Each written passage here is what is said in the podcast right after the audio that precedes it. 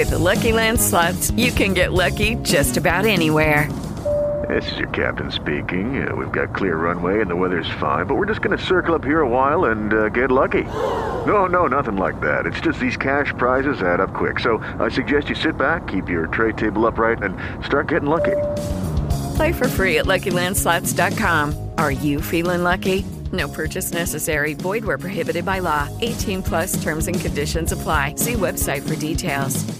There's a lot of things you can say about Henry David Thoreau, right? He was a writer, a poet, but he may have also been into yoga. That's pretty fitting for World Yoga Day, which is today. Yoga comes from India, and it is a very old tradition.